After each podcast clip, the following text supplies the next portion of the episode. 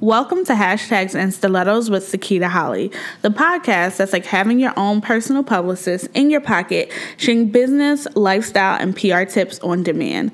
Today's guest is Renae Bluitt. Renae is the founder of Crush Media, a beauty PR and lifestyle marketing firm she founded in 2008. Although her firm has been behind campaigns for marquee clients such as Eden Body Works, Elasta QP, Karen's Body Beautiful, and many more, she is perhaps better known as the founder and editor of InHerShoesBlog.com, a platform Renae lovingly describes as a one stop shop for women who are the captain of their own ship. The site was created to empower, enlighten, and uplift women who are committed to realizing their dreams. As In Her Shoes grew in popularity, Renae brought the site's brand of empowerment and enlightenment to life via an offline series of must attend events for women, and more recently, with the launch of the Brothers Behind the Brands, she now offers something for men as well. I'm excited to have Renae on the show today to learn more about her experience building Crush Media and In Her Shoes and all the helpful business tips she's picked up along the way from interviewing dozens of amazing women on their grind. Welcome to the show, Renae. Hello. Thank you for having me and thanks for the fabulous introduction. Of course. If you want to take that recording on the road, just let me know. I, I will too. Yes, I will send you the audio. So even though, you know, this is obviously going to be a lighthearted and enlightening for me, especially conversation, Prince just died. Yes. And it's just like one of those things that kind of knocks you off balance a bit because it's it's so unexpected. And it's like you know, yes, we don't know him personally, but you there's certain people that you don't want to necessarily live in the world without. And I feel like he was one of those people. Absolutely. So with Prince, like all these stories are now coming out. You know, people are sharing their experiences of working with him or just his certain, you know, his philosophy on different things. And one of the things that the common thread that I'm seeing is that he was such an amazing businessman, you know, in terms of protecting his music, but also looking out for other artists. What can we as entrepreneurs or even executives learn and take from that? Wow, there are so many. I mean, to your point, I mean, I have absolutely been in my feelings seriously, probably for the last, what, 48 hours now. Mm-hmm. And um, we knew that Prince was, you know, a unicorn and a very just amazing and talented and brilliant black man. But like, I've been watching CNN and to hear all of the testimonies, you know, about how he's lived his life and to just hear more stories about like the philanthropy work that he's done, you right. know, that we never even heard of. Like, you know, him, you know, giving money to Freddie Gray and, you know, all mm-hmm. these things that he did kind of under the radar. Um, there are so many lessons to be learned from his life. Um, from a business perspective, we absolutely have to take note and respect the fact that he was so protective over, you know, his work and, and mm-hmm. you know, made some very strong statements about the music industry. I know at one point he had, I don't think it was a permanent tattoo, obviously, but you know, slavery. I think it was mm-hmm. about slavery on his face in reference to the music industry. And he really fought for um, empowering artists and you know for me even entrepreneurs right. protect our work i mean we put so much time and love and energy into it and so to just give it away to another entity for what seems like you know great opportunities is not always the smart thing to do mm. and he learned the hard way uh, my understanding is that he just got rights over you know his catalog of music mm-hmm. recently mm-hmm. and so you know hopefully there will be a lot more music coming from him, you know, even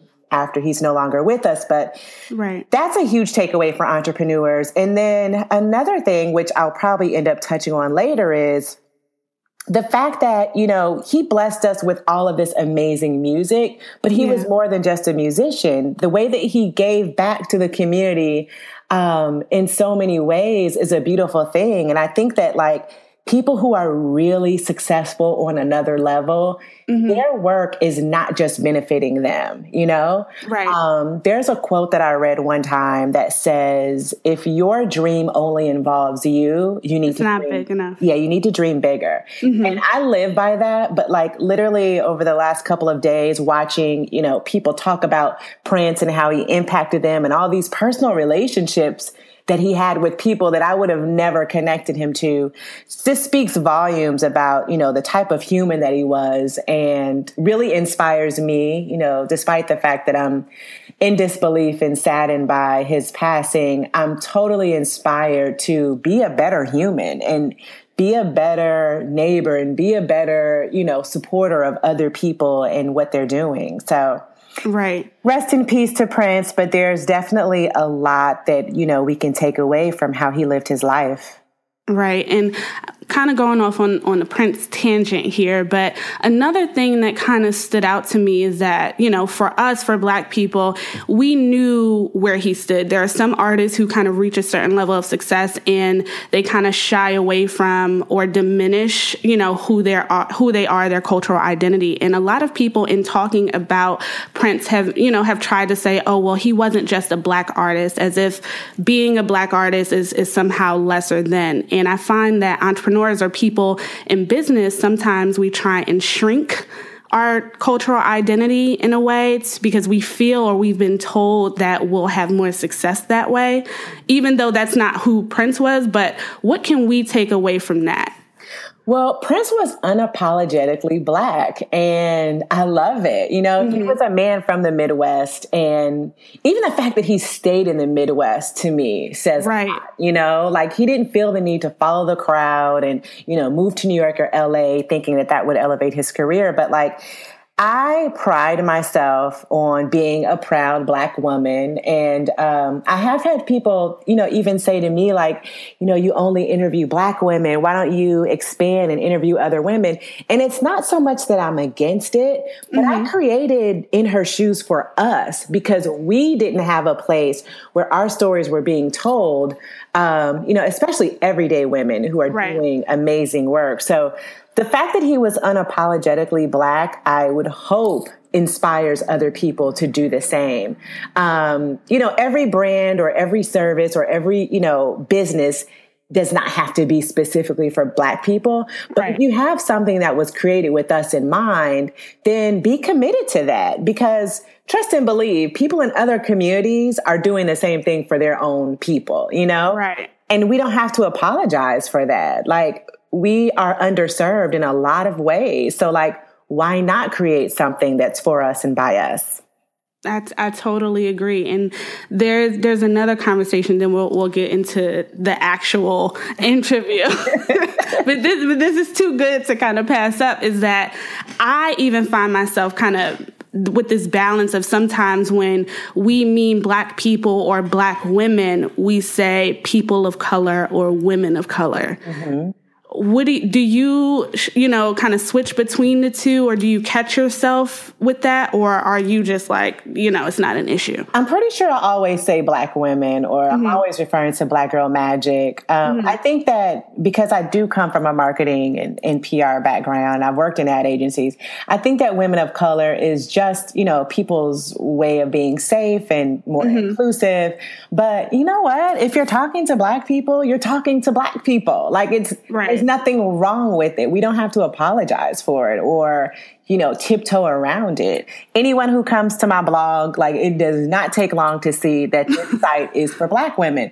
Right. You know what's awesome? Um, I have been approached by some women who aren't necessarily black who mm-hmm. want to speak to us and who want to be in this conversation with us. Mm-hmm. Um, just a little, you know, tidbit. I'm actually going to be doing an interview with We Dad. I'm not sure if you're familiar with that hair care yes. brand, mm-hmm. but the founder, um, her name is We Dad. Is mm-hmm. uh, she's? I'm not sure if she's Caucasian, but she's definitely not black. Yeah. Um, and I'm going to be interviewing her for the blog. So you know, you can have a platform and have something that's created for us. It doesn't mean that other people aren't necessarily welcomed. Right. But it just means that this is who you're committed to. This is who you're talking to. This is your target. And it's a beautiful thing. Right. So, anybody listening to that, I know you're probably, you know, don't be scared.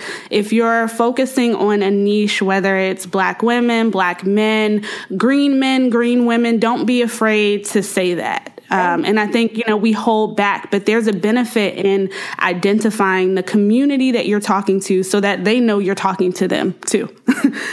So, Renae, like first, before you know, I have to congratulate you on your recent segment with Centric TV, which was amazing. They picked up your Black Women Owned Business Guide that you published on the blog last winter, I believe. Yes. Tell me, tell me how that opportunity came about, and what did it mean to have something you created recognized uh, in that way after about what seven years of building this platform? Yeah. So, uh, well, thank you for the congrats. I'm I'm still definitely beaming from that. Um, it was my well, it was the blog's first official appearance on national television. Mm-hmm. I've been on television for small things, but never for the work I do. You know, mm-hmm. I did mm-hmm. a Good Morning America segment one time as a model. They didn't know mm-hmm. who I was, but like to do something like this and be recognized um, by you know a, a, television network for the work that you're doing is an honor. Mm-hmm. Um, Centric TV is actually in the process of kind of rebranding itself with the focus on Black women, mm-hmm. um, and I believe right now it is the only network for Black women. They're still um, getting you know their content and their programming together, but one of the producers there reached out to me and she was like, you know, telling me that she just got into this role and, you know, they've charged her with, you know, putting together fresh content for black women. And she said, I, you know, immediately thought of in her shoes. So mm-hmm. that was awesome. And so we just kind of talked about like some of the content that I was doing and she was checking in to see if I had an event coming up. And um, we ended up talking about this, um, this gift guide. So I hosted a brunch in Harlem for 25 women that I photographed last year for the mm-hmm. Beauties and Brains Behind the Brands. And it was kind of like a thank you brunch and a way to bring these women back together. So they shot the brunch, which may possibly be another segment on the network. I'm not okay. sure where that stands, but they shot the brunch. And then a lot of those women at the brunch, uh, were also brands that were, you know, included in the shopping guide. So mm-hmm. we kind of segued into talking about the shopping guide and, you know, the importance of buying black, the importance of investing dollars back into our community. And that's how the segment was created. That's awesome. And it was really beautiful. Thank was- you. They did a great job. And I couldn't have asked for, you know, better testimonials from these women. Like it just felt very organic. And, you know, these are women that I've had, you know, relationships either by featuring them on the blog or working with them, you know, with my PR business. So, um, the relationships are beautiful and authentic. And to hear these women that I admire and who are doing some amazing work speak so highly of In Her Shoes, it truly was a blessing. And I'm glad that you know, this is the way that, you know, Renae Bluitt and in her shoes would be kind of introduced to the masses. Right. So, as I mentioned in the intro, the In Her Shoes blog has grown to include two signature events. You have Beauties and Brains behind the brand, and now the Brothers behind the brand. How do you envision this event series growing over the next few years, and what other plans do you have to expand the IHS brand? Like, for instance, will we see you launch inhisshoesblog.com? Girl, if I had a, a, double, I would have in his shoes, in the baby shoes. Like, there's so much work. I mean, um, mm-hmm. like most New Yorkers, I am a uh, like I have a hyphenated career. So it's like right. I do PR, I do this blog, and so the reality is there's only so much time in a day. I'm only one person. Um, mm-hmm. I do have people helping me out, but um, that's something I'm kind of working on. Is kind of relinquishing, you know, the the power over everything that I'm doing. Right. So the signature events, I mean, these are my babies. Um, I'm really, really excited about the concept for this year's event for the Beauties and Brains Behind the Brands. I'm not mm-hmm. at liberty to um, you know, expose what the concept is, but mm-hmm. let's just say it's bigger than last year's. Um, I'm going to be partnering with Essence Magazine again. Uh, for the last two years, they were the presenting sponsor. Now they're going to be the title sponsor. Mm-hmm. Um, Carol's daughter has uh, signed on as the official hair care sponsor. So I have a lot of amazing brands um, supporting me this year. And I guess we'll have to wait. You know, maybe we and can see. do another conversation yes. when launch. but um, in terms of growing these series over the years, the brothers behind the brand, I could just I'd like to speak really quickly on how that came up. So yes, one day I am, you know, scrolling through Instagram you know, as most bloggers and, you know, people in the media do, you're mm-hmm. posting, mm-hmm. you're kind of keeping up with everyone, with what everyone else is up to. Mm-hmm. And I just, it just hit me like, there is so much black girl magic. And so on the social media, you know, platforms, like mm-hmm. we're always doing something amazing. You know, we're, we don't have a problem with sharing all of our good news and our accomplishments. But when I scroll scroll through, I'm like, what are the guys doing? Like, mm-hmm. I have some guy friends who are doing really amazing work, and it's kind of under the radar. Right. And so it just struck me like there needs to be something celebrating the brothers. Like they're doing a lot of great work in our community and they're not being celebrated enough in the media and they're not celebrating themselves enough. So I've been interviewing the guy since 2011 for In mm-hmm. His Shoes, but I'll be honest, like for every 10 interviews with women, I may mm-hmm. have one interview with a guy, if right. that. And so I know that that is not a, a portion of the blog that I have, you know, committed to fully. Mm-hmm. So I just wanted to do something different, kind of breathe a, a little freshness and life into the blog. And again, like just create a moment for men to be celebrated. So um, the event was a huge success. Um, and I got so many guys coming up to me after the event, thanking me for hosting it and, you know, asking me when the next one is and suggesting mm-hmm. people people for the conversation. So I definitely know that's going to have to be an annual event. When I did it, I wasn't thinking it would be something I would do every year. Right. Like after seeing how it was received, it's something I absolutely have to continue um, doing. So. Mm-hmm the beauties and brains behind the brands, which is a mouthful to say, um, it is going to be undergoing somewhat of a facelift in 2016. Okay. So I'm rebranding it. I'm calling it something else. I think okay. that um, that whole, you know, and I'm not by any means saying that I invented the term beauties and brains. Obviously, I didn't. Mm-hmm. But in terms of it be that title being used for events or, you know, conversations happening within this space that I'm in, it was becoming a little too common. Right. And um, the fact that, you know, the event series is growing this year into something that, you know, is bigger than I ever imagined for In Her Shoes is the perfect time to kind of step back and rename it and kind right. of give it some new energy. So that will be um, probably announced soon as well. Okay. And yeah, we're really excited, really excited about 2016.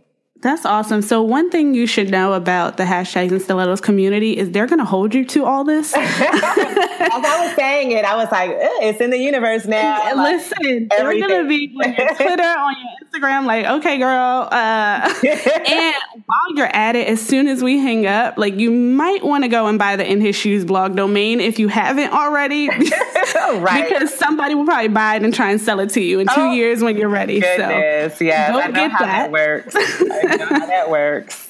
so go get that. But um, you you meant, you touched on something that I want to uh, talk about. With In Her Shoes and your PR firm Crush Media, you're essentially running two businesses. A lot of people kind of feel like blogging is like this hobby or this thing, but you know how much it takes to you know bring all your content to life, to do all the research. How do you balance your time between the two and prioritize between the two? Especially with PR, you're essentially also running other people's businesses. Yes.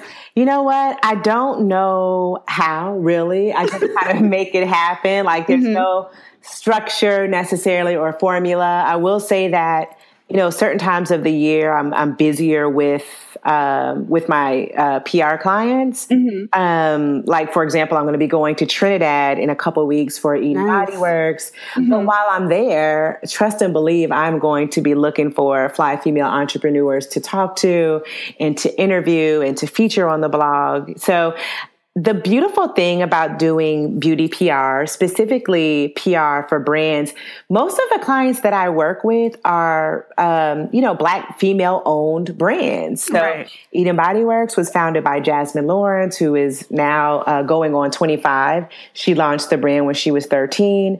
Um, mm-hmm. I'm working with a brand called the Brown Crayon Project, which is run by a woman here in Brooklyn by the name of Selma Idris. And the fact that you know they are two businesses but they overlap so much that right. it doesn't feel overwhelming. It doesn't feel mm-hmm. daunting. You know, a lot of times, you know, when I work with clients, I'll end up talking to them for the blog or, you know, doing some type of like promotion or something, weave them into my events in terms of sponsorships. So, um, it's definitely not like a separation for me. Like they, mm-hmm. they both support each other. And I think that's why it has been so manageable for me. Right. And speaking, I love the way you, you talked about how you fuse both of those, but a lot of people are still doing this tug of war between either their nine to five and their passion projects, right? So they're wondering whether or not they should start a blog or, you know, start an Etsy shop, a side hustle, or get a freelance gig that's, you know, more aligned with their passions. Like, what advice would you give to someone that's like having these thoughts of either they're already doing something and they're trying to figure out how to balance and, and make both of them, you know, work together better, or they're thinking about starting something? Like, what advice do you have? Well, I, I, can only really speak to how I did it because everyone's journey is different. You know, there are some right. people who come right out of college um, especially now with you know the way that students are thinking. But there are some people that come right out of college and launch their business. There are some people like me who work in you know corporate environments or work for other people for about ten years mm-hmm. before you actually you know start your own business. Um, the way that I did it, I was working at Edelman Worldwide, which is a global PR agency, and um, I was working as an account supervisor in their multicultural department.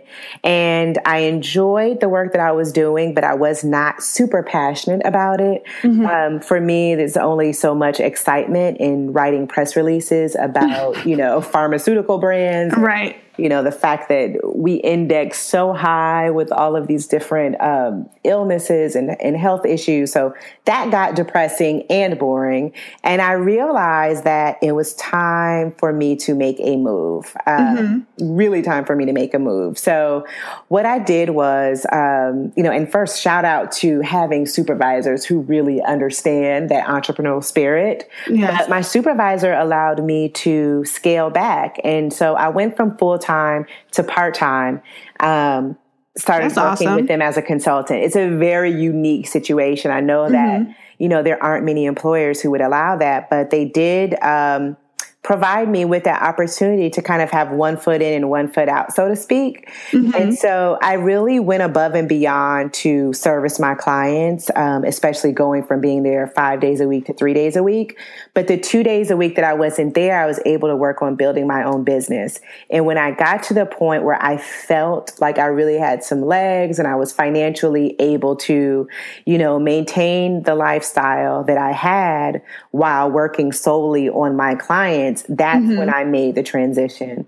So I just recommend that you are honest with yourself about, you know, your living expenses. You know, living in a city like New York is a little challenging because yes. it is so expensive and you do, you know, if you have a 9 to 5, you are relying heavily on that income, but if you have something that you're working on and that you're passionate about and that you're growing and if it, you know, has gotten to a place where you can live off of it, you know, perhaps that is the time to make that transition. And then maybe you're picking up, you know, freelance work in your industry. You know, there's a way to mm-hmm. kind of still do it. It's a, a delicate dance, you know, and sometimes you'll look up and you will say, what the hell did I do? And then there's sometimes you'll look up and you'll say, why didn't I do this sooner? But right. I think the main key here is to be honest about how much you need to live and, you know, even pad that for the unexpected emergencies. Mm-hmm. And, you know, when you see that you're able to manage those things, then by all means, try it. And guess what? If it doesn't work out, the skills and the um, experience that you've built over the years in your career, you can always go back. You know, it may take Absolutely. some time, but like you can go back and you won't be stuck with this what if, you know, what if I did try to branch out on my own? Absolutely. That's amazing advice. And continuing on this kind of thread, what you know, if people are trying to launch their business or side hustle, how can they differentiate themselves when there are, I mean, a trillion new businesses and Instagram pages and things launching every single day?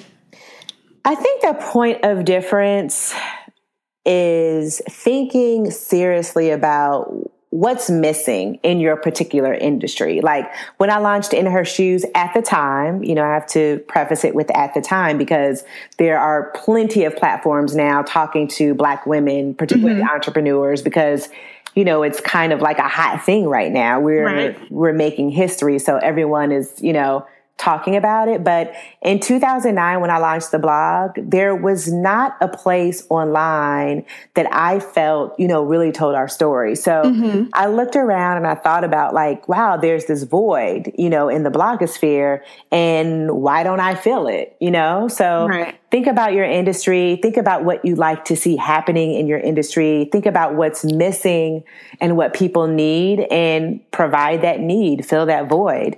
That is to me what separates your brand from someone else's. You know, you're filling a void.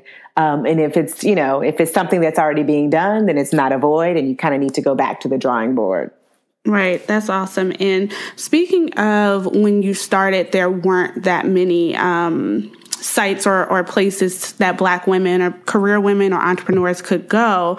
You know, there's a lot of parallels between the work that we're doing, especially as it relates to in her shoes and hashtags and stilettos. But I this was a recent pivot because the early days of the blog was mostly focused on PR, but I kind of felt like okay, there's this huge void and information gap for black women and business women still. I feel that way um, because for so long we've been left out of the conversation.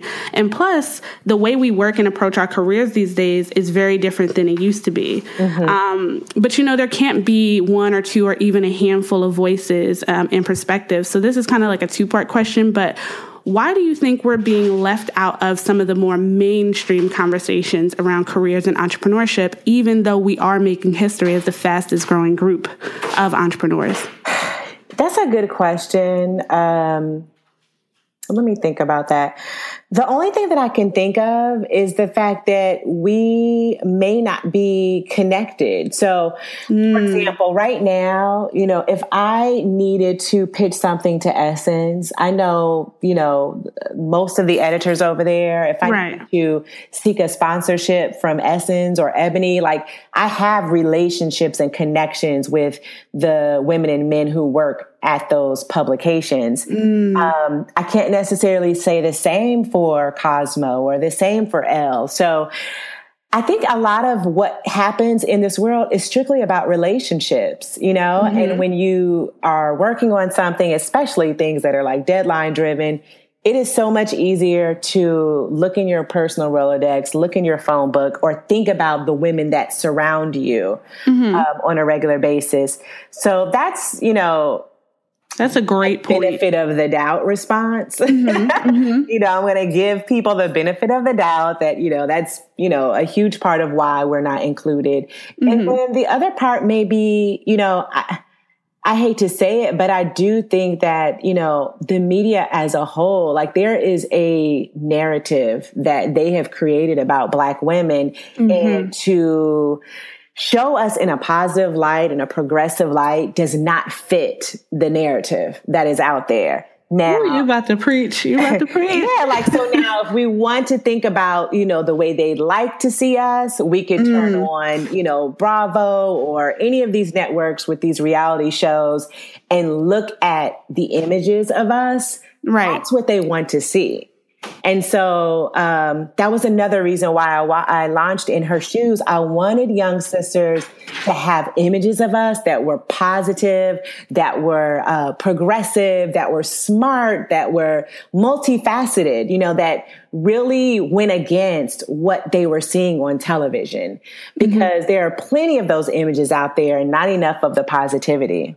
Absolutely. And you touched on something with the other publications, and this is something that really kind of stood out to me. So, when we talk about, you know, black women in the career space or as entrepreneurs, a lot of the media outlets have, you know, done stories on this. So, Forbes recently did a story talking about that stat, and in the same breath, they talked about how black women are super underserved in every way, especially as it relates to things like funding, mentorship, and information. And then they turned around and launched 10 new podcasts aimed specifically, all 10 of them aimed at entrepreneurial millennial women. And not one of them was hosted or co hosted by a black woman. Huh. Like, they reported the stats themselves and then Crazy. turn right around and like i could see if it was one podcast you know and they're like okay you know hey girl we got more to come 10 10 crazy you know, and it's like, you know, people in organizations, they know what the stats are. They know all about the trillions of dollars that black women control. And yet we always get shifted to that back burner or if we're on a stove at all. Like, what do you think we can or should be doing? Because I find that, you know, whenever, like the other day, one of those media or fashion companies talked about how a model started micro braids. So I find that we're always pushing back, like you said, against the narrative, but should we be directing our energy in another way?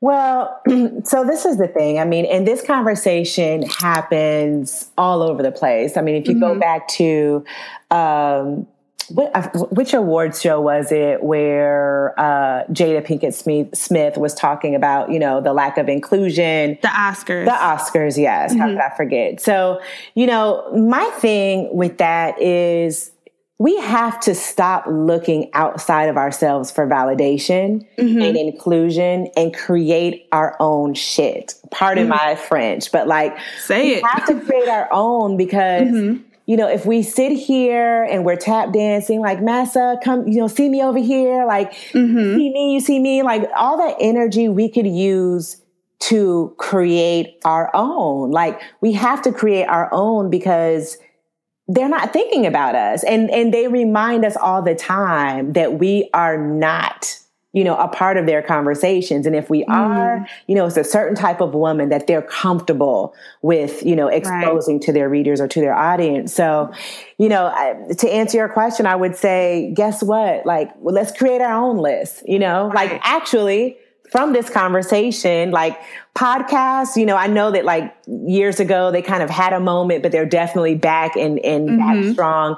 I could do a list of, you know, 10 podcasts that, you know, five female entrepreneurs need to be, you know, listening right. to. And of course, hashtags and stilettos would be yes. top of the list, but like create our own freaking list, you know, like, right. oh, you don't want to include us? We'll create our own. We'll create our own platforms. We will tell our own stories because mm-hmm. we cannot wait for someone else to do it and validate our worth. That is that's a great point. Now, how about this though? So, a lot of people we say that, right? We say we got to create our own, we got to do this, we got to have our own platforms. And then what happens is people like it's it's like the conversation around every time the BET Awards happens and like say Beyonce is not there, right? Or some of these celebrities are not there. And then we're like, okay, well we have things that are for us, but it doesn't we diminish the value of those platforms. Like mm-hmm. somehow it's lesser than, even though BET has been putting on the best award shows or shows, period, for years, mm-hmm. better than every other show, Oscars, Grammys, whoever else is doing a show, BET has done it better. Um, but the top stars or or even at our level, the consumer level, we don't value the things we create as much as we value those general market or mainstream thing. Why? Right. Well, that just comes from years of being brainwashed. It's like, mm-hmm. you know, post traumatic slave syndrome. Like, it's mm-hmm. not, you know, if it's not white, it's not right. Or if it's right. not, you know, mainstream in this case, it's not as valuable.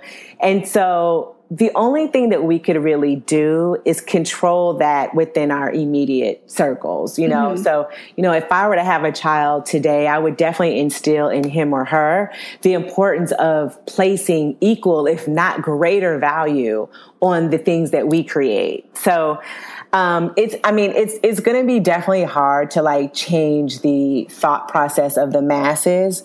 But right. the only thing I could say is like, keep creating, keep creating. And at some point, um, in in people's careers, they'll they'll realize. I mean, for example, Jada Pinkett Smith, like mm-hmm. she probably wasn't having this conversation years ago when Will Smith was getting all these awards or what right. have you, and and it may or may not have been because of his inclusion or lack thereof, but I think that it there does come a time where um, people realize that like we've got to be as committed, if not more committed, to our community and the things that we're creating, you know? Mm-hmm. So, you know, and, and I find that there's like a spike in that conversation. Like yes. whenever something, like whenever there's an injustice, you know, whenever there's like a Sandra Bland or a Freddie Gray situation, you hear a lot of people talking about buying black and, you know, so right. that thinking should be 365 days a year. It should not be just around the holidays. It should not be just, you know, in response to us being mistreated. Like this should be the way that we think all the time. I don't understand right. how people don't. Um, it was kind of like, instilled in me at an early age because my father is an entrepreneur. My grandfather mm-hmm. was an entrepreneur in Indiana where, you know, the KKK is like serious. So right. I have grown up, you know, seeing the value of having, you know, our own businesses and being able to support ourselves and not rely on people um, outside of our community to like feed our families. Listen, that's the perfect segue to plug your black owned business guide. 75 black women owned, specifically businesses at inhershoesblog.com. Go check that out. Spend some money.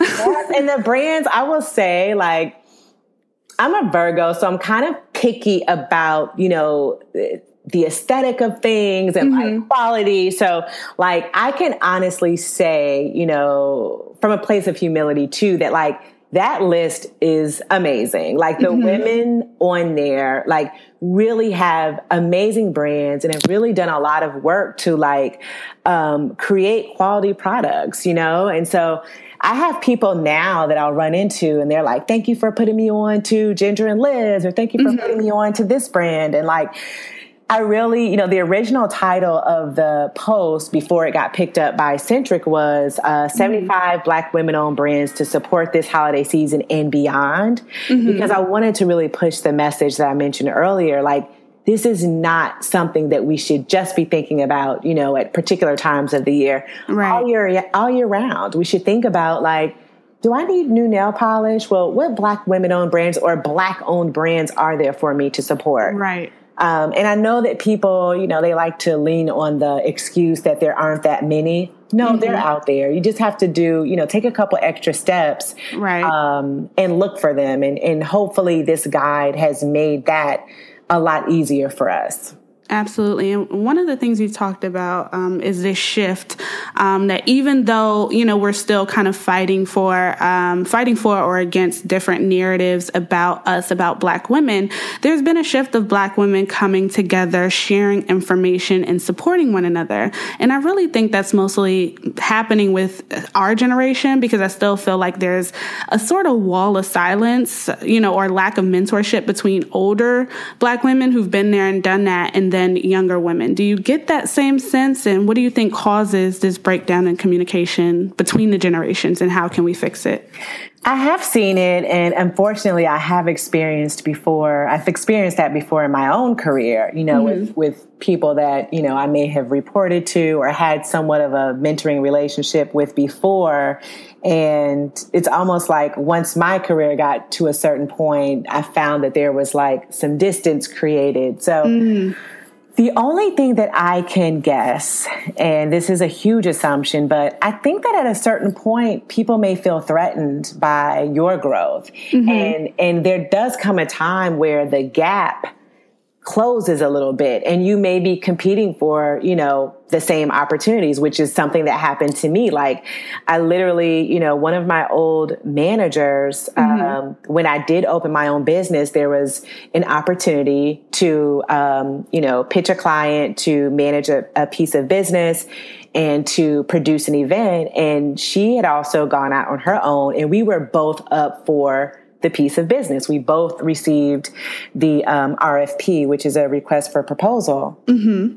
So it got back to me that she, when she found out that I was also up for the piece of business, she mm-hmm. kind of spoke a little negatively about me, saying that, you know, wow. implying that she had more experience than I did, therefore they should go with her. Wow. And so I was hurt by that, um, definitely disappointed and like, wow. Right. like this is what we've come to. I can't speak for everyone, but just in my personal experience, in that one instance, I know that, you know, there was a little you know, a little resentment, I guess, that we were now, you know, we went from being mentor mentee to now mm-hmm. we're competing for the same piece of business. And, you know, for some people, when that happens, it's like, well, I, I can no longer, you know, be a mentor to you. Like we're now competing. So, right. Um, I think that the idea of competition sometimes is what creates that barrier. Um, mm-hmm. But for me, like I am all about surrounding myself with younger people. Like I'm forever like hanging out with one of my mentees who's 20 something and just mm-hmm. trying to pour into her because to my point earlier, that gap closes relatively quickly and mentoring is not a one way street. It is right. a two way street. I learn as much from her as she learns from me. And at different points in our journey, I may be learning more from her and she, right. she thinks she's learning more from me. So it's like, um, you know, I don't understand how some people don't see the value of reaching back. Um, I think that it is our duty. I think that, you know, when you're on this earth and you're doing work, whatever that is, it is your duty to reach back and bring someone else into the fold and help to nurture, you know, that next generation of PR people or, you know, of music executives or what have you, because it's like, what else is there? You know, what what's the point of gaining all this wisdom and experience if you're not sharing it? Right. And that's a good point. I've had similar experiences. And one of the quotes that kind of stood out to me, I guess, before I had my business is the definition of success is making the people who believed in you look brilliant. Yes. And I and I think that a lot of times when we are going to the older generation or older women or even people on that have more experience but maybe similar in age, we want to have that exchange. We want to have that that mentorship. And, and like you said, sometimes people don't see it that way because their eyes kind of glaze over with this competitive whatever it is. Um, but I love everything you said about mentoring, and I hope that that resonates with some people because I know it can get really dis- disheartening if you're in a workplace and there may only be a handful of you and you know people are kind of distancing distancing themselves. Mm-hmm. So now I want to get into just, you know, lessons you've learned as an entrepreneur. Like what are like I'm very big on transparency and like a lot of my episodes I'm like, look, I fucked up super bad here. Don't do this. Yes. like please don't do this. Please. Um, so what are some mistakes or it could be one that kind of stands out in your mind that you've made along the way um, that could have easily been prevented, you know, had someone older, or someone more experienced show showed you the ropes or helped guide you along the way?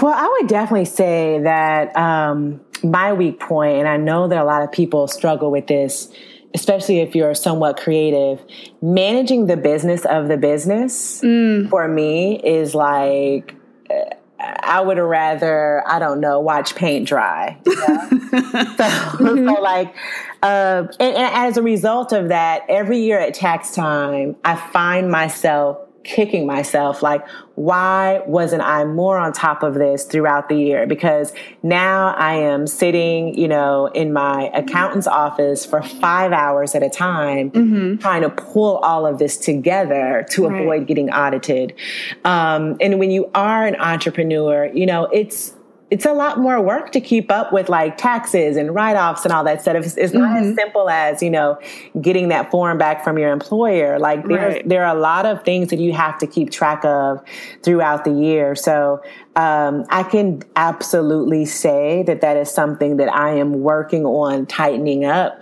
Mm-hmm. Um, I do have a new accountant who, you know, is cracking the whip on me and really holding me accountable. And mm-hmm. I need someone like that. I think it's important for us to be honest about our weak points and what we need from our team. And so with him, I'm like, look, this is not my thing. Like I, I would much rather be out planning an event, writing mm-hmm. a post, you know, networking, connecting with women than sitting up here tabulating, you know, how much I spent on gas in right. 2015.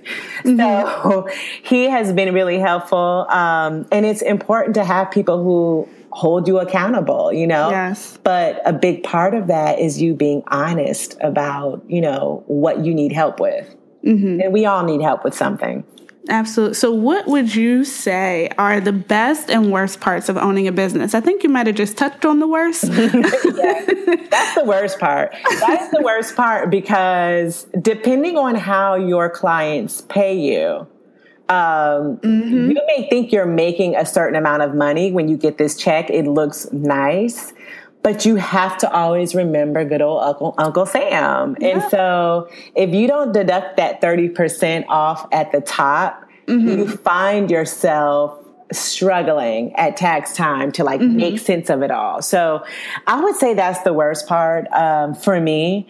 Um, the other, and I'm not going to say it's worse, but the other challenging aspect too is just the fluctuation of income. You know, yes some yes. quarters could be amazing and you're like feeling on top of the world. And then, you know, another quarter comes up and you're like, what am I doing with my life? You know, I need this- to move to North Dakota. Oh my God. like really rethinking everything you're doing and questioning, like, why am I torturing myself like this? Why don't I right. get someone's job and just get the same check every two weeks?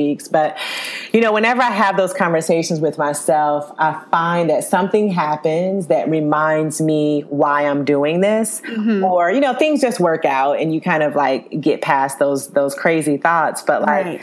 entrepreneurship is not for everyone um, i know that right now you know girl boss boss this boss mm-hmm. babes like all like all this is like super trendy you know what i mean like the same way that everyone was going natural a few years ago and it was like right. team natural versus team relaxed now i find that it's super popular to be an entrepreneur. And yes. a lot of people, from what I see, spend more time bragging about it than actually doing the work. Uh oh. Which is crazy because I'm like, mm-hmm. how do you have so much time to like brag about being a boss when mm-hmm. you're actually being a boss? Because mm-hmm. when you're a boss, like you're doing the work, your head is down, you are like right. in it. So, um, you know, that's just one thing I, I mean, and I could go off on that for a long time, but like mm-hmm. all the hashtags and all that, I do see the beauty in it because I'm doing it myself and it is a way to empower and inspire other women. But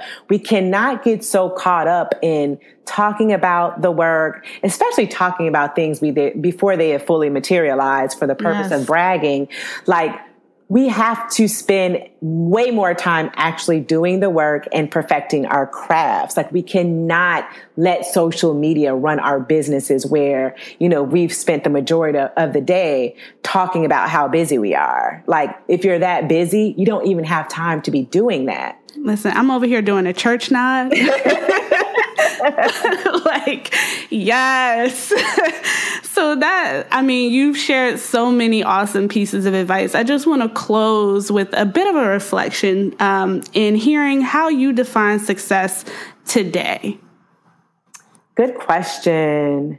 Success for me, um, let me let me start with what it's not.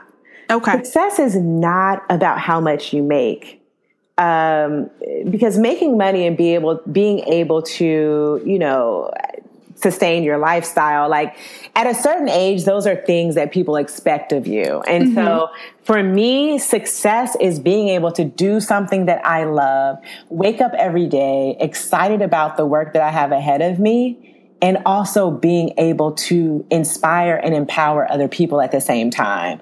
So whether it's through Crush Media and the PR work that I do, I mean, it feels so great to work with brands, particularly smaller brands, mm-hmm. and to know that the time that you've invested with them has helped them get into Target or helped them get onto the pages of Essence magazine, like really help to elevate their brand so that they mm-hmm. can feed their families and so that they could, you know, you know, fulfill the goals that they have, you know, in mind for themselves personally and professionally, that feels amazing. So right. success to me is like going back to what we mentioned earlier. It's being able to be of service to other people and to help other people. It's not just about me. Like it is about elevating women in this case and um, empowering women, young women and older women and everything in between to like really follow their dreams and do what they love. That's success for me.